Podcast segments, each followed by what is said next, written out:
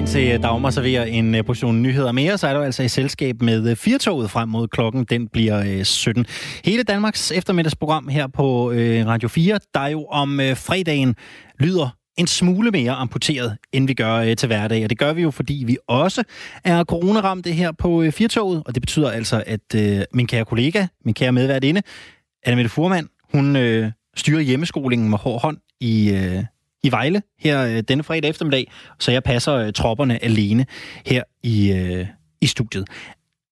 Det er nogle gange sådan, når man laver direkte radio, så ved man ikke rigtig, hvor tingene de ligesom ender henne. Man kan sætte noget i søen, og så kan tingene tage en drejning, man på ingen måde havde øh, forudset.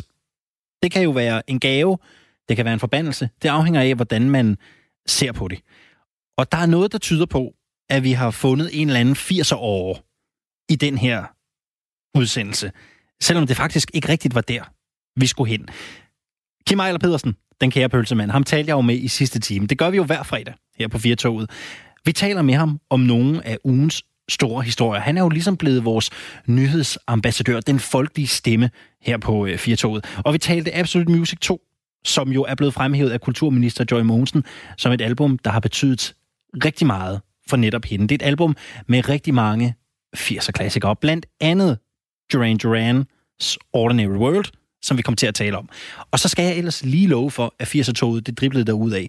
Øh, vores lytter øh, Mikkel bød ind med en øh, bemærkning om, at man nok ikke er gået glip af særlig meget, hvis man ikke fulgte godt med i 80'erne. Manu Saren var igennem. Teenager i 80'erne, roste 80'erne til skyerne. Og det er som om, at sms'erne de bliver ved med at vælte ind. Jeg har fået en for Birte. Hun skriver, jeg rå ud forårsruller i 80'erne. Fantastisk opfindelse. Og jeg ved ikke, om det har noget med Dalun at gøre. Det har det jo sikkert. Når man taler forårsruller i Danmark, så har snakken jo ligesom med at lande på øh, Dalun. Det kan godt være, at det var øh, Daluns øh, storhedstid. Så velbevandret er jeg ikke ud i øh, fødevarehistorien i Danmark. Men jeg får jo helt lyst til at sige, at hvis der er nogen derude, der har lyst til at snakke om, hvor fedt 80'erne var, så er I jo velkomne til at ringe herind. Det er til synligheden en, øh, en år, vi har fundet her.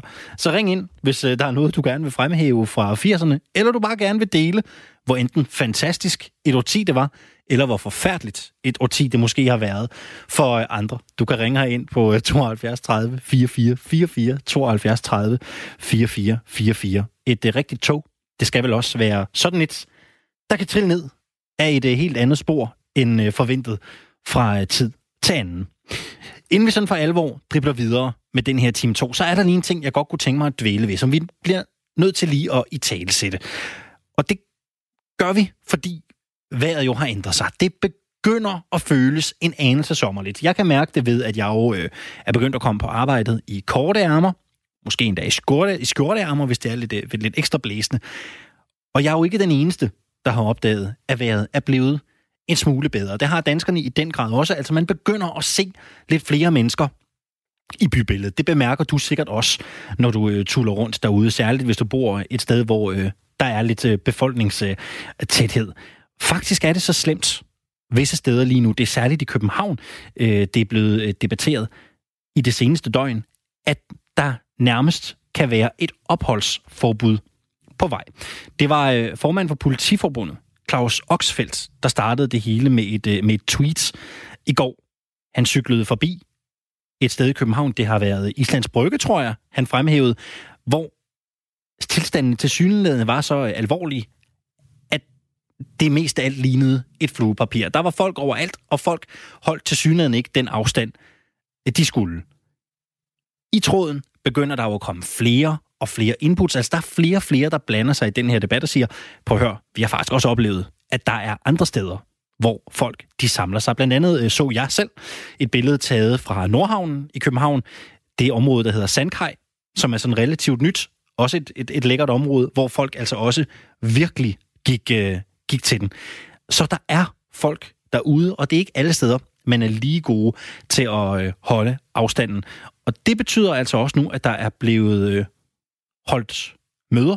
Københavns Kommune har simpelthen drøftet med øh, politiet den her fredag, hvad man egentlig kan gøre ved den her øh, problematik. Og øh, nu taler man altså om, at et opholdsforbud kan være vejen frem. I hvert fald i København. Og der er særligt tre områder i København, der kan blive ramt af det her opholdsforbud. Det er øh, Islands Brygge, som jo er relativt centralt i København, fordi der ikke måtte vide det. Så er det Amager Strand, som er et, et nyere strandområde, et ret lækkert strandområde på Amager, som også er rigtig velbesøgt, når vejret er godt, og det er det altså også lige nu. Og så er der som sagt øh, Sandkajen i Nordhavnen, som jeg også nævnte lidt, øh, lidt tidligere. Og hvad er det så, sådan et, et opholdsforbud, vi kan få? Hvad er det egentlig, det, øh, det dækker over? Jamen det kan jo betyde, at der simpelthen bliver områder, i vores byer, hvor man ikke må opholde sig. Altså, der er simpelthen afspærringer. Det kan være bænke eller græsplaner i byen, man ikke længere må sidde på. Og hvis man gør det, jamen, så kan man altså få en, øh, så kan man altså få en, øh, en bødestraf. Det har vi jo set, øh, det har vi jo set andre steder i verden, at der er steder, som bliver lukket ned, simpelthen fordi folk har øh, en lille smule svært ved ikke at holde den her, øh, den her afstand. Det her er måske et københavnerfænomen. Jeg kunne ikke forestille mig, at det kun var i København. Men jeg har faktisk ikke oplevet, selv nu bor jeg her i Aarhus, jeg har ikke oplevet, at det er noget, der har fyldt så meget lige her. Altså, jeg synes faktisk, folk er gode generelt til at holde afstand. Det er selvfølgelig klart, at der er lidt flere folk, der kommer ud, når vejret det bliver godt. Men der er stadigvæk en tendens til, at folk holder den afstand, de, øh, de skal. Men nu kan det altså være, at der er opholdsforbud på vej. I første omgang i øh, København. Og det er egentlig det, jeg godt kunne tænke mig at, øh, at tale. Det er egentlig det, jeg godt kunne tænke mig at tale mere om i, øh, i den her time også. Det skal ligesom være time 2's debat-take. Hvad synes du om, at vi til synlædende opfører os på en måde i Danmark, der kan betyde, at vi kan ramme et opholdsforbud lige om lidt? Altså, at der er nogle stykker, som til synlædende har svært ved at øh, forstå den her øh, alvor, og endda i sådan en grad, at det kan betyde, at der simpelthen er steder i vores byer, at vi ikke må øh, opholde os. Du er velkommen til at ringe ind til mig her i øh, Firtoget. Du kan ringe ind til mig på 72 30 44 44 72 30 44 44. Og øh, telefonerne, de er øh, som sagt åbne helt frem til øh, klokken, den bliver øh, 17. Så du er mere end velkommen til at ringe ind. Du kan jo også sende mig en øh, sms, hvis du har lyst til det. Så altid, så er opskriften, at du øh, fatter din øh, telefon, så skriver du R4, laver et øh, mellemrum og øh, sender din øh, sms afsted til øh, 1424, øh, så vil jeg øh, glæde mig meget til at øh, læse den op herinde i øh, studiet. Og lad os så vende os øh, mod programmet for øh, den her time, fordi lige om lidt, så skal det handle om vores retssikkerhed. Vi taler jo rigtig meget om vores frihedsrettigheder i øh, de her tider, men vi skal tale om vores retssikkerhed om lidt. Og det skal vi, fordi Institut for Menneskerettigheder har lavet en beretning til Folketinget. Den blev offentliggjort i går, og den viser faktisk, at vores retssikkerhed her i Danmark er blevet forværret på en række områder. Det skal vi selvfølgelig blive klogere på her i øh, Firtoget. Vi kan selvfølgelig sige, at der er også områder, det skal siges for god ordens skyld, at der er områder, hvor øh, der er kommet forbedringer. Men øh, generelt set, så er der altså grund til lige at stoppe op et øh, øjeblik, fordi der øh, simpelthen er sket en øh, forværing i vores øh, retssikkerhed her, øh, til, øh, her til lands. Jeg taler med Louise Holk lige om lidt. Hun er konstitueret direktør ved øh, Institut for øh, Menneskerettighed. Og senere i timen, så skal vi altså også øh, dvæle en lille smule ved noget af det, som har fyldt i den her uge i, øh, i Firtoget. Vi har samlet et lille potpourri af nogle af de fineste indslag, nogle af de øh, største finurligheder og nogle af de øh, væsentligste pointer. Og dem skal vi øh, dvæle lidt ved her i næste her i den her time, hedder det øh, naturligvis. Der er godt gang i sms'en her til øh, eftermiddag, og øh, det er altså 80'erne. Det er åbenbart det tema, som vi skal snakke om i dag. Der er i hvert fald rigtig mange, der byder ind. Jeg har fået en øh, sms fra øh, Tommy, som skriver, at det var dejligt at gå i byen i 80'erne, uden der var folk med mobiltelefoner over det hele. Og det kan der jo være et eller andet om, Tommy. Øh, det var der selvfølgelig ikke øh, dengang, men øh, der var nok en anden, et andet nærvær, tænker jeg, i samtaler. Jeg er også en af dem, og det skal jeg øh, glædeligt indrømme. Jeg er nok en af dem, der, øh, der nogle gange kan komme til at, øh, og måske være lidt fraværende i en samtale, fordi der altid er et eller andet, man skal, man skal tjekke ved sin telefon. Og det slap man jo selvfølgelig for i, øh, i 80'erne. Og det, øh, kunne jeg godt forestille mig, har øh, betydet en del for, øh, for kvaliteten i, øh, i samtalerne også. Ulrik har også sendt en øh, sms. 70'er, 80'erne var dejlige tider.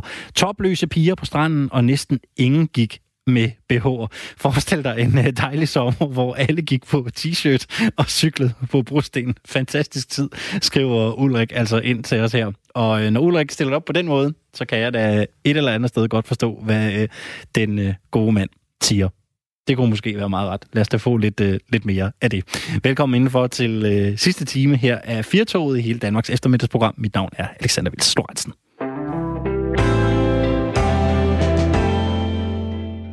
Det sidste års tid er vores retssikkerhed her i Danmark blevet forværret på en række områder. Det er en af konklusionerne i Institut for Menneskerettigheders beretning til Folketinget, som instituttet offentliggjorde i går. I den konstruktive journalistiks tjeneste, så skal vi selvfølgelig også lige nævne, at der er sket forbedringer på andre områder, men det fjerner jo ikke de lov og tiltag, som tror retssikkerheden. God eftermiddag og velkommen til dig, Louise Holk. God eftermiddag. Du er konstitueret direktør hos Institut for Menneskerettigheder. Jeg ved, der er en, øh, en række områder, hvor der er øh, tale om en forværing. Lad os starte fra toppen. Altså, hvilke områder er det, I har øh, vurderet, at vores retssikkerhed er blevet truet på? Ja, noget af det, vi har kunne se øh, sidste år, det var, at der er blevet vedtaget noget lovgivning, hvor man, om man så må sige, har sat øh, domstolene ud af spillet. Man har blandt andet vedtaget en lov, som giver politiet mulighed for at trænge ind i private hjem hos personer, der er dømt for nogle særlige forbrydelser, rensage deres computer, øh, tage ting med fra deres hjem. Det, man, øh, normalt er det sådan, at når politiet har den mulighed, jamen så skal de altså først forbi domstolen. Og her der har man altså lavet noget lovgivning, hvor man øh, springer domstolene over. Og det, øh, det er bekymrende, fordi øh, domstolskontrol i forhold til myndighedernes indgreb i vores øh, privatliv. Det er jo sådan en af de helt fundamentale retsgarantier. Jeg bliver lidt nysgerrig, Louise Holk. Du siger, øh, en række personer, der er dømt for nogle bestemte forbrydelser, ja. kan, øh, kan, få, øh, kan få renset deres hjem. Hvilke, hvilken type kriminelle er det, er det, der er tale om? Det, der er tale om i det, øh, den lov, man vedtog sidste år, det er personer, der er dømt for seksuelle forbrydelser. Og det lyder jo øh, ube, ubehageligt, og det er klart, at selvfølgelig skal politiet gøre, hvad man kan for at undgå, at de her personer, de gentager deres forbrydelse. Og det gør man jo også på forskellige vis, altså øh, ved efterforskning og så videre. Men øh, normalt er det jo sådan et retssamfund, og når man først er blevet dømt, så, øh, så, øh, så bliver man behandlet ligesom andre, i hvert fald når det handler om ens sådan, grundlæggende rettigheder. Og her har man altså sagt, at denne her øh, type, den, den, de her personer, som er blevet dømt for seksuelle forbrydelser, der øh, gælder de almindelige retsgarantier ikke. Der vil politiet altså i mange år frem øh, bare kunne gå ind i, deres, i de her personers hjem og rensage, som sagt, computer, kigge i skaber og skuffer osv., uden at gå forbi domstolene. Det er altså bare sådan, at, at, øh, at Folketinget har for nu øh, i øjeblikket vist at, at øh, øh, behandle et tilsvarende forslag. Der, der gælder det for personer, som har modtaget en terrordom. Det er jo også øh, bekymrende kriminalitet. Men øh, det, der sådan set er pointen, det er, at vi har et rets retssamfund og en retsstat, hvor man også i forhold til beskyttelsen af, af øh, altså, øh, personer, som, som vi måske ikke bryder os så meget om, har for eksempel en, en domstol øh, som garant for ikke, at der ikke skal overgreb øh, mod, mod privatlivet. Ja, for man kan jo godt være lidt, lidt kantet og sige øh, seksualforbrydere, øh, folk, der er terrordømte. Ja. Det, er jo, øh, det er jo måske ikke normalt en øh, befolkningsgruppe, som nyder særlig stor øh, opbakning i, øh, i, øh, i samfundet. Så, så hvorfor, er, hvor, hvorfor er det her et problem? Der er jo tale om ja. reelt alvorlige øh, forbrydelser og alvorlige kriminelle her. Præcis, præcis. Og det er formentlig også derfor, at, at denne her lovgivning er, er gået igennem, om jeg så må sige. Men det, vi skal værne om, det er sådan nogle fuldstændig basale retsgarantier. Og der er en risiko for, at de skrider, hvis vi siger, jamen der er denne her gruppe, der gør det ikke noget. Der lader vi politiet få nogle muligheder, øh, de ikke har ellers. Øh, så er der den her gruppe, så tager vi den med også. Så er der altså risiko for en, en glidebane. Og det, man kan sige, det er, at hvis det nu var helt umuligt, at man øh, øh, øh hvis det forhindrede politiets arbejde, at man skulle via domstolene, så var det måske værd at diskutere. Men det er der intet, der tyder på. Altså, i alle mulige andre sammenhænge, så øh, arbejder politiet helt udmærket øh, med også at gå forbi domstolen, når man, når man skal tage et, et skridt, der er så vidtgående, som at øh, gå ind i folks hjem. Og, og vores pointe er, at vi skal passe på, altså retsgarantierne, retssikkerheden, de er sådan et skjold mellem den enkelte borger og myndighederne. Og, øh, og på den måde, så er der altså en risiko for, at der kommer et skjold, en, en sprække i det her skjold, som måske kan udvides over tid, og, og vi ser en, en glidebane. Øhm, så det, det er vores bekymring, at det er sådan nogle grundlæggende principper, og det er sådan set, det, vi taler om nogle grupper, som, som har begået noget, som er bekymrende, men, øh, men det ændrer ikke på, at man, når man går ind og, og, og øh, håndterer det her, bør holde fast i retssikkerheden samtidig. Man kan altså godt gå på to ben. Det her, det er jo så øh, terrordømte, det er seksualforbrydere, som, øh, som på en eller anden måde ikke har de samme rettigheder, som får frataget nogle, nogle øh, basale rettigheder. De får en, en anderledes behandling. Et tredje punkt, som I jo også øh, kommer ind på i jeres beretning, det er jo, øh, det er jo politiets brug af, af, af teledata. Der er jo blevet talt rigtig meget om om lokning og overvågning digitalt. H- hvad, er det, I, øh, hvad er det, I rejser tiltale af her? Ja, det, det, det der, hvor vi, vi, vi hejser, hejser det gule flag her, det er, at, øh, at der har været en tendens øh, sidste år til, at man har udvidet politiets mulighed for at, at overvåge. Og, øh, og det gør man jo også for at skabe sikkerhed øh, for borgerne. Men vi har, må, vi har bare set, at der på forskellige områder er sket misbrug af, øh, øh, at, at, at teledata, den her teledata-skandale. Øh, og samtidig så er det altså også sådan, at, øh, at øh, den her generelle lokning, som der sker i Danmark, hvor man ligesom øh, løbende overvåger, hvad, øh, hvordan øh, tele, teledata bliver hævet ned, den, øh, den har man for mange år siden besluttet, at den skulle man gå ind og evaluere. Og nu har man altså øh, besluttet for 9. gang at udskyde evalueringen af det her. Så det vi, det vi synes, det er, at at man tager for let på borgernes retssikkerhed. Og, øh, og netop fordi vi har jo set, at at, øh, at der kan ske fejl. Øh, i, I 2019 der kom den her store teledataskandale jo, jo frem, så derfor så er det væsentligt, at der også er nogle grundlæggende retsgarantier, når det handler om overvågning af borgere. Der synes vi altså også, at det går, det går den forkerte vej. Det er vi bekymrede over. I hejser jo øh, det gule flag, som du selv siger, på tre meget essentielle områder her. Det her, det er jo, det er jo, øh, det er jo alvorlige øh, kritikpunkter.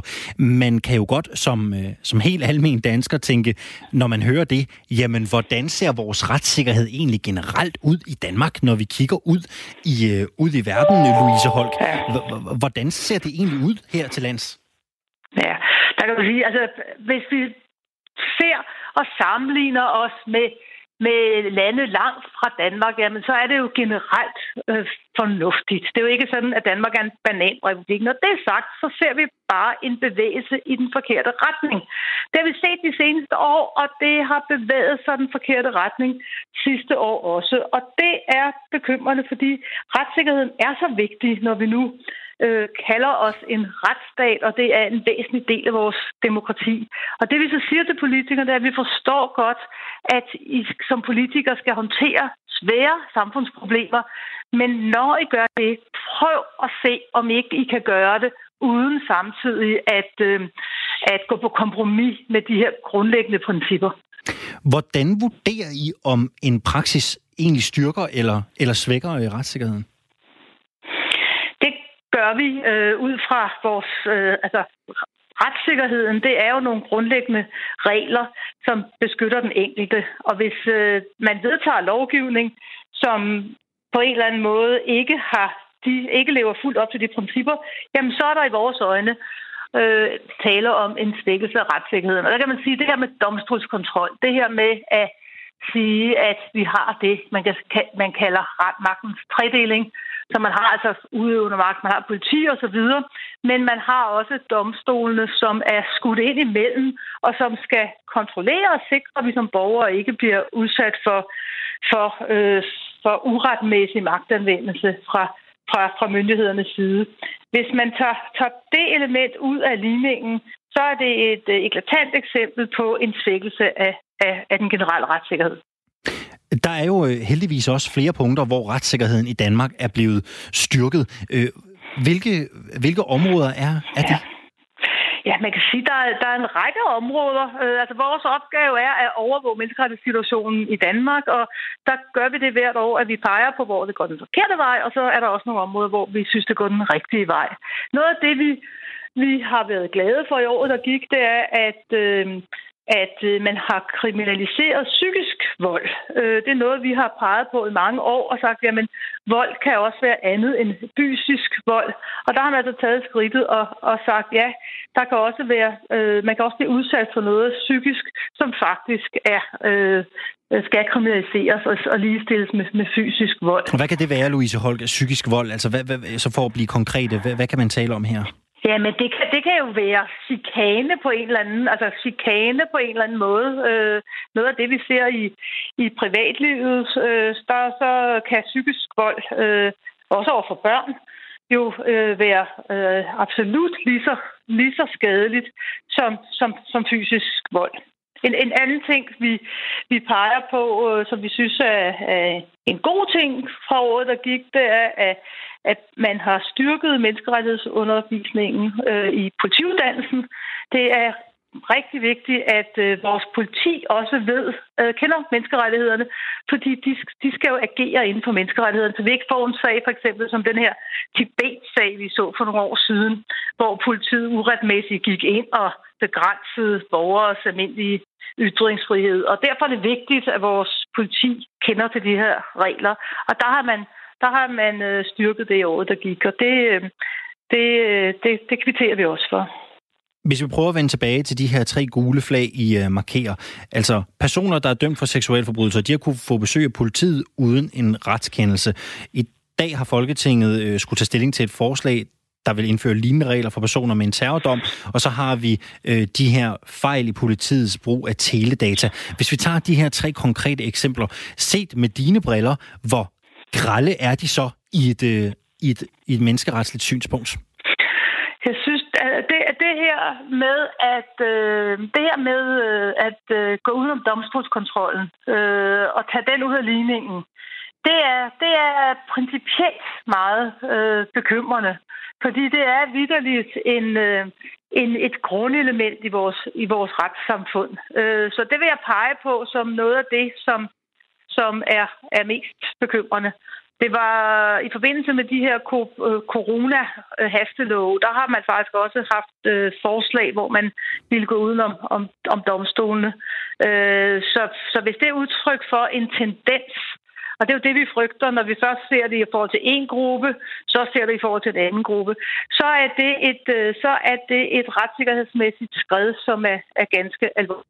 Vi peger også på en anden ting i, i vores årsrapport, og det er, det er lidt i, i, i samme boldgade, fordi det handler om, at det i 2019 blev muligt at, at tage statsborgerskab fra personer, som havde øh, gjort alvorlig skade mod Danmarks vitale interesser. Altså igen en gruppe, som, som vi jo ikke umiddelbart har særlig meget sympati for.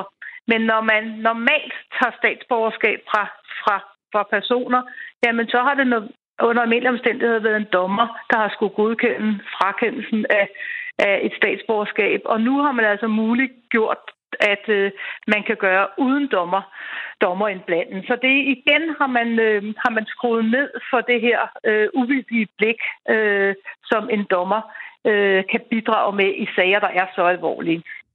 Den her rapport, den er baseret på hændelser sidste år, men 2020 øh, har jo budt på et, et usædvanligt forår, kan man roligt sige, når det kommer til vores personlige frihed, som jeg også har talt om tidligere. Øh, coronavirusets spredning har jo medført en række indskrænkelser af vores bevægelses- og forsamlingsfrihed blandt andet. Hvordan holder I øje med, om der bliver gået for for hårdt til værks i en række af eksempelvis de love, der bliver hastebehandlet? Det er jo fuldstændig rigtigt. For det, for det første kan man sige, at når tingene bliver hastebehandlet, så gør det det vanskeligere for os at komme ind og kommentere lovgivning, som vi ellers gør. Og det er et problem, og det er et problem i forhold til lovgivningskvalitet. Når det så er sagt, så må vi erkende, at denne her coronakrise, den, øh, den, det er noget helt, helt særligt. Øhm, og det betyder også, at øh, noget af den, den lovgivning, der er vedtaget her, altså netop som du peger på med øh, begrænsninger i, i forsamlingsfrihed, det er jo lovgivning, som aldrig ville kunne være vedtaget, hvis ikke det var på grund af risikoen for sygdom. Øhm, så det er meget, meget vidtgående lovgivning, øh, og sådan set jo lovgivning, der er, er mere vidtgående end det, vi så i 2019, men der er bare det helt særlige, at hensynet er altså vores allesammens øh, sundhed. Og derfor så kan man gå noget længere, eller, eller betydeligt længere, hvis det er det, der er bevæggrunden. Og det har både grundloven og, og de menneskerettigheder, som vi arbejder med i øvrigt, øh, simpelthen øh, øh, taget stilling til up front, om jeg så må sige, sådan at der direkte står øh, i de her regler, at, øh, at man har for eksempel forsamlingsfrihed, men den kan begrænses for eksempel, hvis det er hensyn til, øh, til at for, for at begrænse øh, spredning af sygdom. Og så, så spørger du, jamen, hvordan ved vi, om man er gået for langt? Der tror jeg, at, øh, at øh, det, det er nok lidt for tidligt at sige. Vi sidder og kigger i øjeblikket nu mere i ro og mag på noget af den her lovgivning, som er vedtaget, prøver, under, prøver, prøver at analysere den samlet, og, øh, og jeg tror ikke det sidste det sidste ord er sagt i, i den sag. Jeg, øh, jeg tror, der kommer en efterfølgende diskussion af hele det her forløb med den her hastelovgivning. Men, Men er, der, som man, er, er der ja. nogle særlige initiativer, som, som I allerede nu kigger på? Nogle, nogle, nogle særlige hastelove, hvor I allerede nu tænker, det her, det ser lidt sparet ud? Altså, jeg kan sige, der er vedtaget, altså tre, der blev vedtaget tre, tre hastelove. Øh, og det er dem, vi sidder og, og analyserer. Og, øh, og, og noget af det, man jo har været inde og, og, og begrænse, det er, det er forsamlingsfrihed. Noget af det, der også øh, kendetegner de her, den her lovgivning, det er, at man har givet øh, først og fremmest sundhedsministeren nogle meget vidtgående øh, bemyndigelser til vedtage øh, eller til at øh, beslutte forskellige ting. Forstået på den måde, at det ikke er alt, alle man har muliggjort ved den her lovgivning, at, øh, at regeringen beslutter ting efterfølgende, som man faktisk ikke helt har, har, har vidst, hvad var da man vedtog loven. Og det tror jeg også er noget af det, man vil, vil prøve at kigge på. Øhm, er man måske gået for langt der? Øhm, og og det, det sidder vi og arbejder med lige i øjeblikket. Tusind tak skal du have, fordi du havde lyst til at være med, Louise Holk, der altså er konstitueret direktør hos Institut for Menneskerettigheder. Kan du have en god weekend, når du kommer dertil? Ja, tak i lige måde. Tak. Vi taler jo en lille smule om øh, det potentielle øh, opholdsforbud, der kan være på vej. Og det kan være på vej, fordi der altså til synligheden er øh, danskere, særligt i København. Det er i hvert fald der, man har talt meget om det.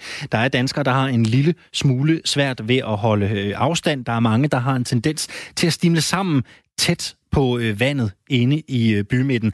Derfor så har Københavns Kommune med øh, overborgmester Frank Jensen holdt møde med politiet i dag for at blive lidt klogere på, hvad man potentielt kan gøre. Og en af mulighederne, man har talt om, jamen det er altså, at der kan være et opholdsforbud på vej. Og det betyder jo helt konkret, at der vil være steder, hvor man ikke må opholde sig, steder, der måske bliver spærret af. Det kan være parker, det kan være områder langs øh, øh vandet. Vi har fået en sms fra Ina, hun skriver, alle dem, som samler sig i solen i klynger, er i min verden egoister og er så tagelige over for alle de øh, syge børn og andre i øh, samfundet. Du kan også øh, blande dig i debatten. Send en sms til mig. Du skriver R4, laver et mellemrum, kommer med din besked og sender den afsted til 1424. Og nu har jeg faktisk fået besøg i studiet, fordi det skal ikke alt sammen handle om forsamlingsforbud eller øh, overskridelser af menneskerettigheder, potentielle overskridelse af menneskerettigheder. Det er fredag, så der skal også være et lille øh, tiltrængt øh, pusterum. Og jeg har øh, fået besøg i studiet nu af, af Toge, min producer den her eftermiddag. Og Toge, du kommer jo ikke tomhændet. Nej, naturligvis ikke. Det kunne jeg ikke øh, drømme om at, øh, at møde tomhændet op til, til sådan en, øh, en, en hvad skal man sige, radiofonisk fredagsbar. Det, det klinger jo lidt af, at der skal, der skal være noget at, at skåle med os. Du har taget øl med, Toge, og det vender vi tilbage til lige om lidt. Fordi øh, en ting er jo, øh, er jo øllet, men der er jo ikke nogen god fredagsbar uden de rigtige gæster. Vi har Eddie med. God eftermiddag, Eddie. Ja, men goddag. Fantastisk, Eddie. Du har lyst til at være med. Eddie Sveda, du ejer af Midtfyns Bryghus. Og hvis man skal holde fredagsbar, hvilket bedre mennesker inviterer end dig?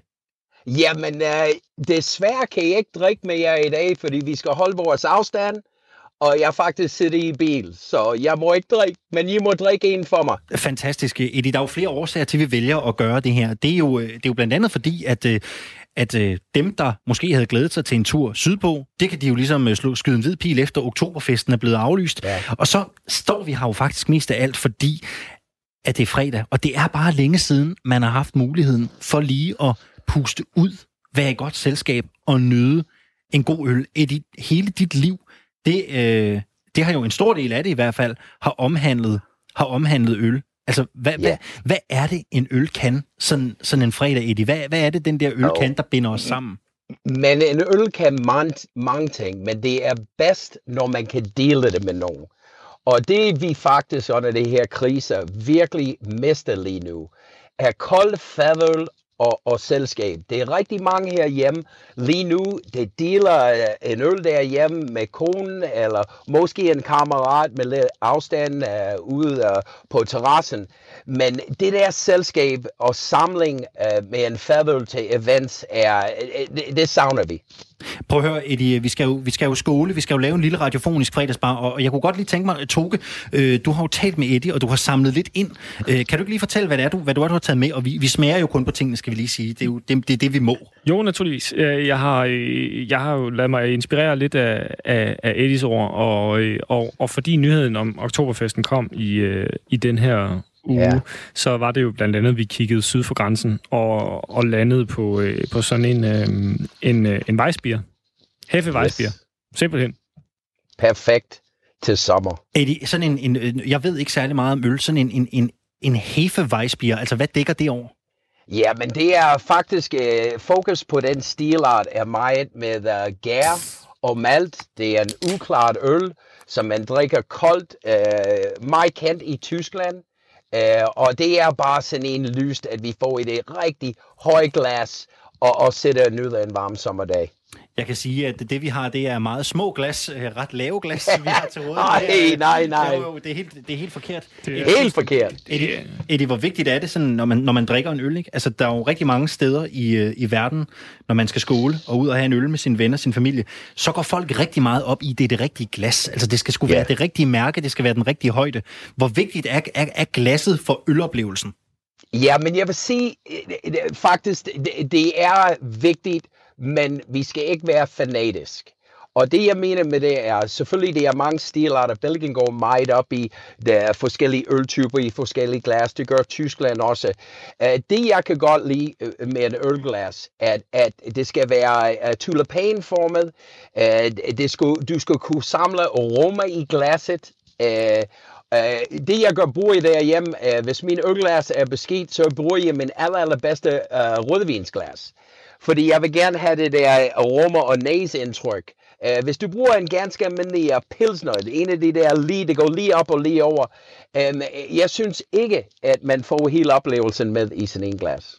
Eddie, det er sgu da ikke alle øl, man kan hælde i et rødvinsglas, vel? Er det det? Altså, jeg synes, det er jo, sådan en bestemt type øl, man får i sådan et glas. Ja, men jeg, jeg vil sige, at de fleste kan sagtens gå i en rødvinsglas. Fordi det, når, vi, når vi smager på en øl, det er ligesom man smager på, uh, smager på en vin. Vi kigger på farver først, og så med en øl, vi kigger på farver og skum. Og så bruger man næsen. Vi vil gerne have det aromaindtryk, og så bruger vi ganen. Og en ting, vi aldrig gør i ølbranchen, vi spytter aldrig, som de gør i vinbranchen. Hvorfor vi spytter gør, ikke. Hvor, hvorfor gør man egentlig ikke det? Nej, vi drikker det bare. Vi er lidt mere afslappet. Men er der, er, altså, er der nogen grund til, at man ikke spytter det ud, eller er det bare, fordi man, man, det, bare, det skal bare drikkes? Altså, er der en, ja. en, sådan en, en connoisseur-grund til, at man ikke spytter øl ud? Overhovedet ikke. Det er bare lidt for sjovt, fordi jeg har været i vinbranchen og i ølbranchen, og mange gange i vinbranchen, vi smager mange forskellige vin, og så spytter vi lidt løbende. Skal bare have den øh, aroma, farve, smag i munden, og så spytter vi, og, og det er helt ganske normalt. Men jeg kan godt sige dig, jeg har ikke set ret mange spyt øl. Det er også spild af god øl, hvis du spørger Ja, det mig. synes jeg også. Prøv, Eddie, vi har, taget, vi har taget en lille overraskelse med i fredagsbaren også. Toge, jeg Ja. peger på den der, øh, på den lille dåse der. Kan du ikke lige prøve at fortælle Jo. øh, Eddie og lytterne, hvad, hvad det er? Det er jo dit, det er jo dit påfund. Hvad, hvad er det, du har fundet? Jamen, det er øh, en, en øl, der... Den er jo ikke, den er jo ikke euforiserende en- i mere end en forstand. Øh, men, men det er simpelthen en, øh, en på engelsk hemplager, øh, så altså en hamp. Hampøl. Ja. Ja. Den hedder Magic Dragon. Ej, hvor, øh, øh, hvordan smager det? Jamen, jeg, jeg, har ikke, jeg har ikke åbnet den nu. Prøv, prøv, prøv det her. Så nu, nu, nu finder vi den lige frem her. Ja, vi, skal Jo. lige, vi skal lige høre, Eddie, du er, du er sådan en Ej, den ølmand. skummer oh, den skummer, det, det går, Toge. Du må, lige, du må lige lave en redning der. Heldigvis så står du ikke ved pulten, skal vi lige skynde os at sige, så vi går ikke, vi går ikke i Jamen, sort. der, der, er heller ikke, der er ikke kommet noget på bordet. Bare roligt. Den skummer kun lige i overfladen, som man siger. Eddie, øh, du er sådan en ølkondensør. Har du aldrig smagt en hampøl før? Jo, jeg har smagt en, øh, øh, fordi det er begyndt at komme frem lige nu. Øh, fordi øh, det er blevet lidt trendy at bruge hamp i en øl. Men du snakker med en gut, det bliver 60 år i år. Og øh, ja, det bedste årti, det fandtes. Jeg ved det godt, I snakker tidligere i dag om 80'erne. Men helt, helt forkert. Det er 70'erne. 70'erne var det bedste årti, det fandtes. Okay. Og så det der med hamp, det er ikke noget, vi drak dengang.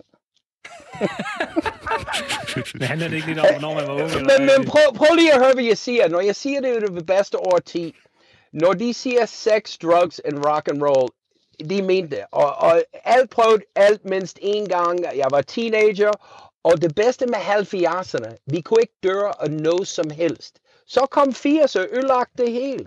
Designer drugs, i 70'er alt var naturligt. Og så kom HIV og AIDS, og det er bare ødelagt det hele, mand.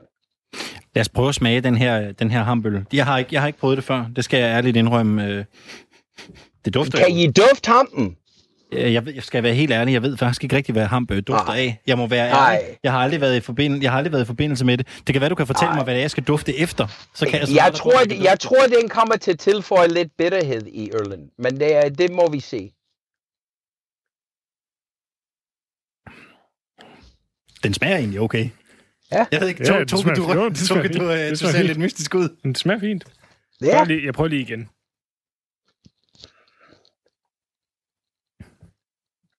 Det smager helt ærligt ikke af så meget. Nej, men den jeg smagte var lidt en pale ale. Og Det kunne også måske være pale ale pilsner stilart, hvor det er lys, lidt lav alkohol. Jeg vil gætte mig frem 4,5 til 5,5 procent måske. Det er meget godt ramt. Den er på 5. Ja, ja lige nøjagtigt. Så øh, jo højere du kommer op i alkoholstyrker, jo flere råvarer vi bruger til at lave en øl, jo meget mere fylde, meget kraftigere, mere intens, længere eftersmag vil det være. Så den er helt sikkert designet til at være sådan en, man serverer rigtig koldt om sommeren, kunne jeg forestille mig. Sådan en læskende sag. Læneragtigt. Eddie, du øh, beskæftiger dig jo selv med øl. Du er fra Midtfyns, øh, fra Midtfyns Bryghus. Altså sådan, øh, nu sidder vi jo her og, og, og smager og, og har det hyggeligt, og det skal man jo også i en fredagsbar, som det her jo er. Men øh, at være ølmand i de her øh, coronatider, det er jo ikke fordi værtusene de ringer og skal have en, øh, en ordentlig øh, omgang, øh, en ordentlig omgang fad øh, serveret. Hvordan ser det egentlig ud? Ja, men du har fuldstændig ret. Uh, vi er som branche er rimelig hårdt ramt i øjeblikket. Alt det har med restaurationer, fadøl, øh, øh, restaur- restaurationer, øh, øh, servering på flasker i restaurationer, er, er, er fuldstændig stoppet. Øhm, og det har selvfølgelig fået os alle sammen øhm, øh, til, til at kigge på andre muligheder og andre idéer. Og faktisk, øh, grunden til, at jeg sidder i bil nu, er, fordi jeg kører på Sjælland, og jeg leverer øl direkte til døren. Man kan bestille øl hos mit lille bryghus. To kasser kommer ind på e-mail, og jeg leverer det direkte til dør over hele Danmark. Jylland, Fyn og Sjælland. Så jeg er på min femte rund, uh, rundkør, hvad kalder det? Kør, ja, Danmark rund kan man kalde det. Og det er simpelthen fordi... At... Fordi vi skal samle omsætning ind. Øh, Jeg har sendt uh, to folk hjem.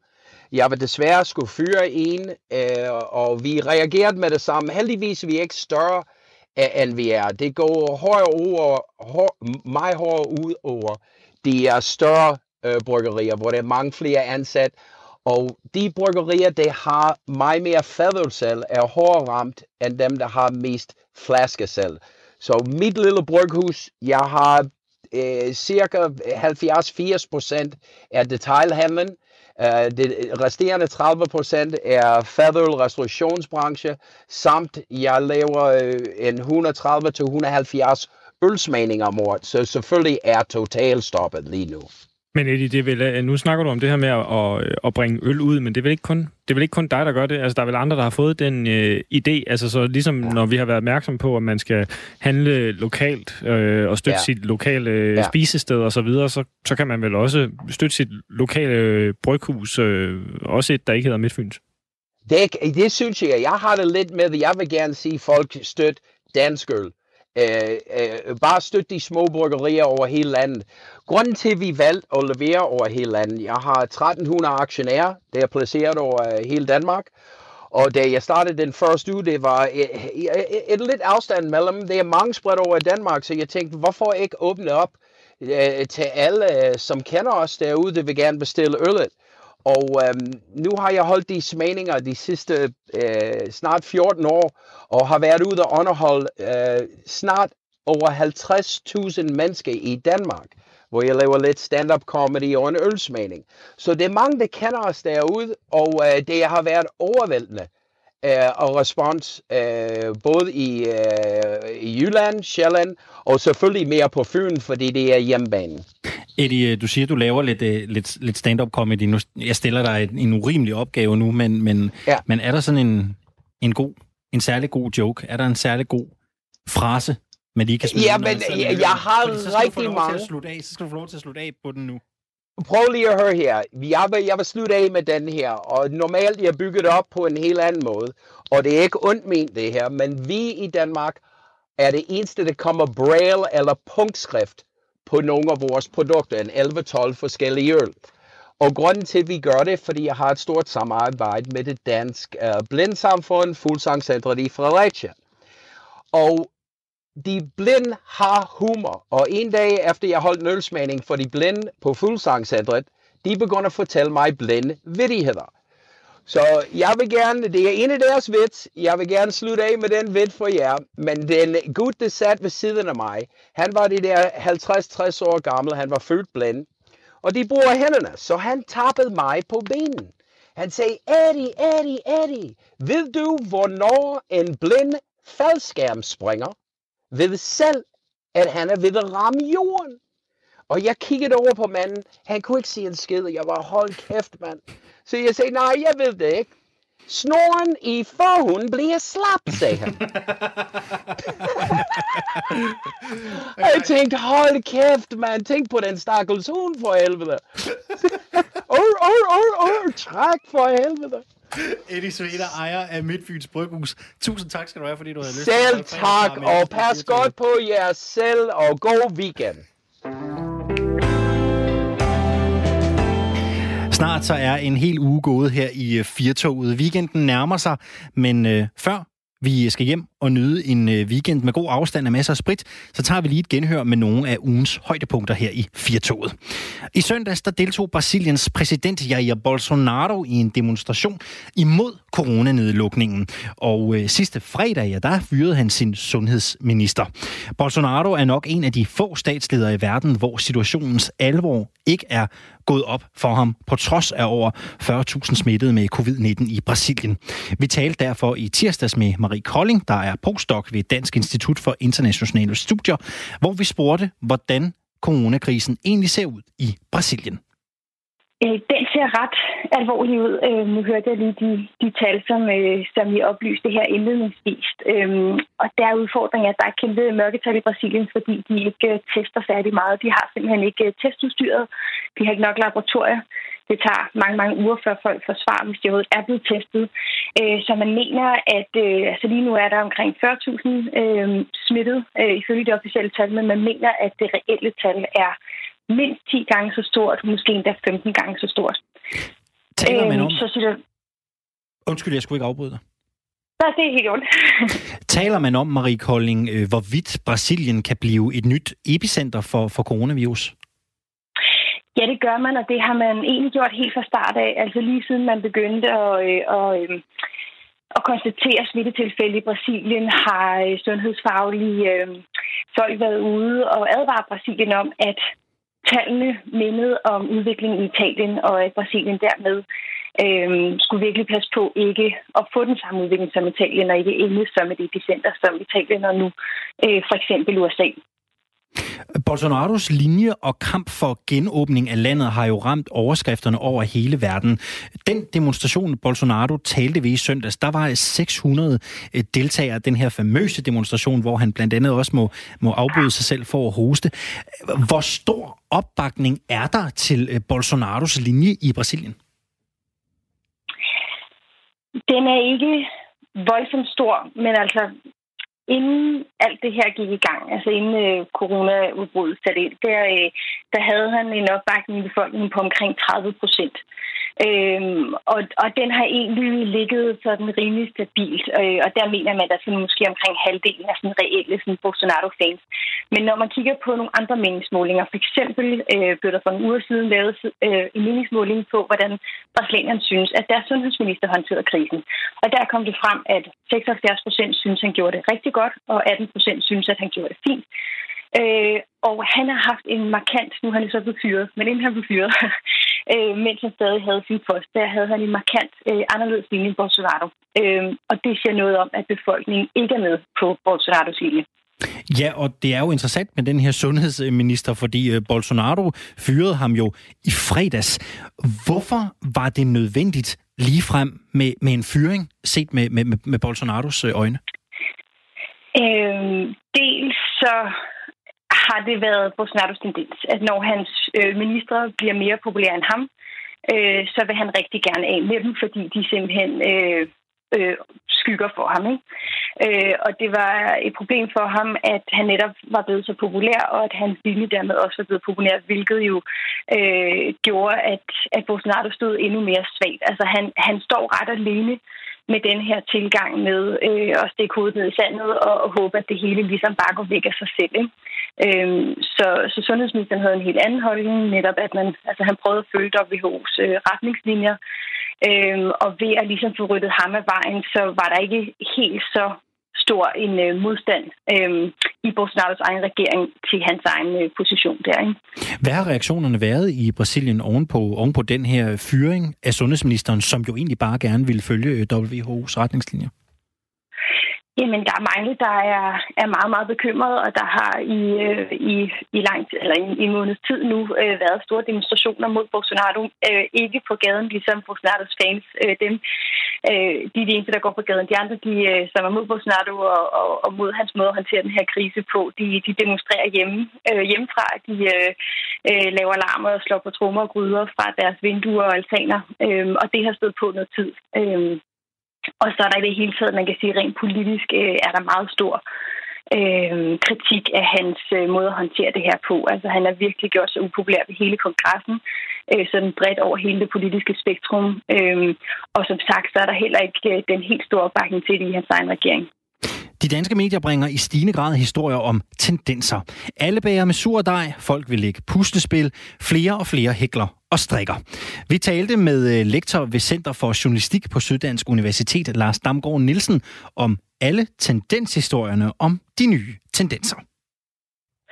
Altså man kan sige, for, for at blive helt meta til at starte med, så starter jo nu en tendenshistorie om tendenshistorier. Det er det. øhm, så man kan sige, nu bringer vi også selv, men årsagen til, at medierne gør det, det er jo fordi, at øh, corona øh, historien her har fyldt så meget så lang tid, øh, og der er selvfølgelig flere årsager til det, men øh, medierne skal også blive ved med at finde på noget indhold til, de, til den her historie om corona, som er en af de største historier siden 2. verdenskrig. Det er en årsag. Den anden årsag er jo også, at vi forsøger at finde, finde svar på hvad der sker ude i samfundet under den her store øh, nedlukning af, af store dele af det danske samfund. Og der kan tendenshistorier være med til at give svar på nogle af de spørgsmål, som vi sidder tilbage med, fordi vi har ændret vores vaner.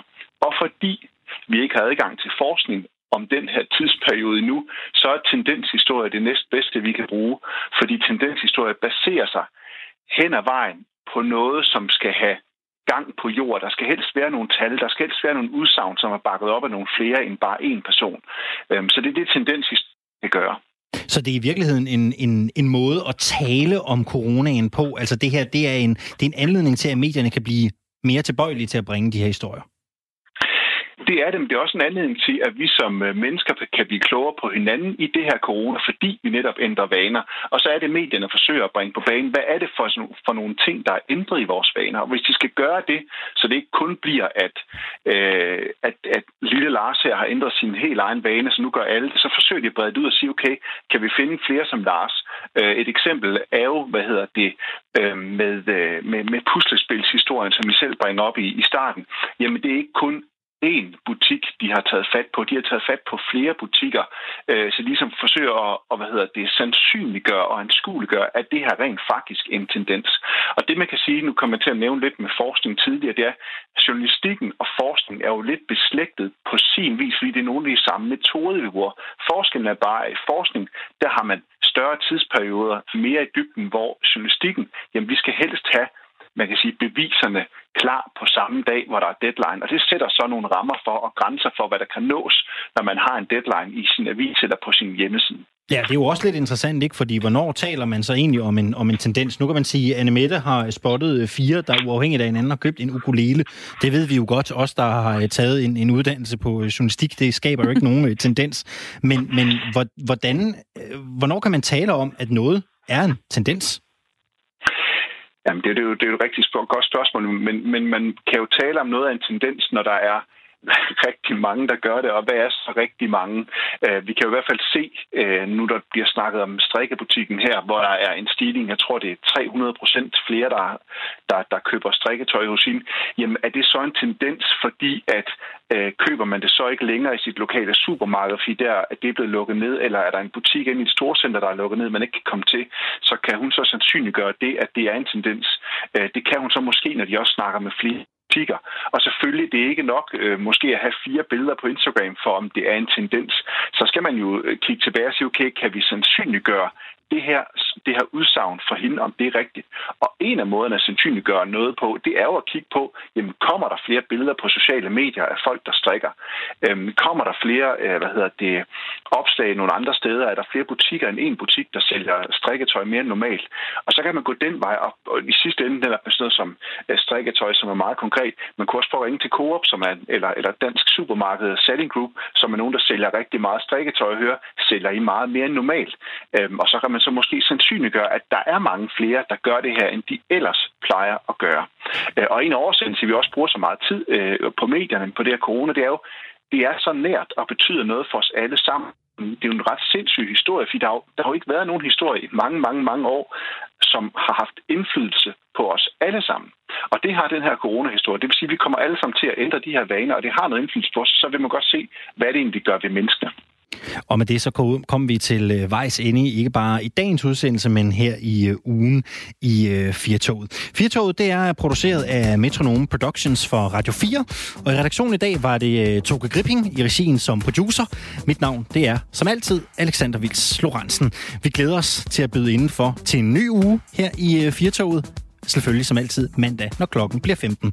Frem mod en øh, nyhedsopdatering med Dagmar i Møstergaard. Lidt mere dansk musik. Det er Kasper Bjørke og Thomas Høfting på Du, Du, Du. Rigtig god weekend fra Firtoget til hele Danmark.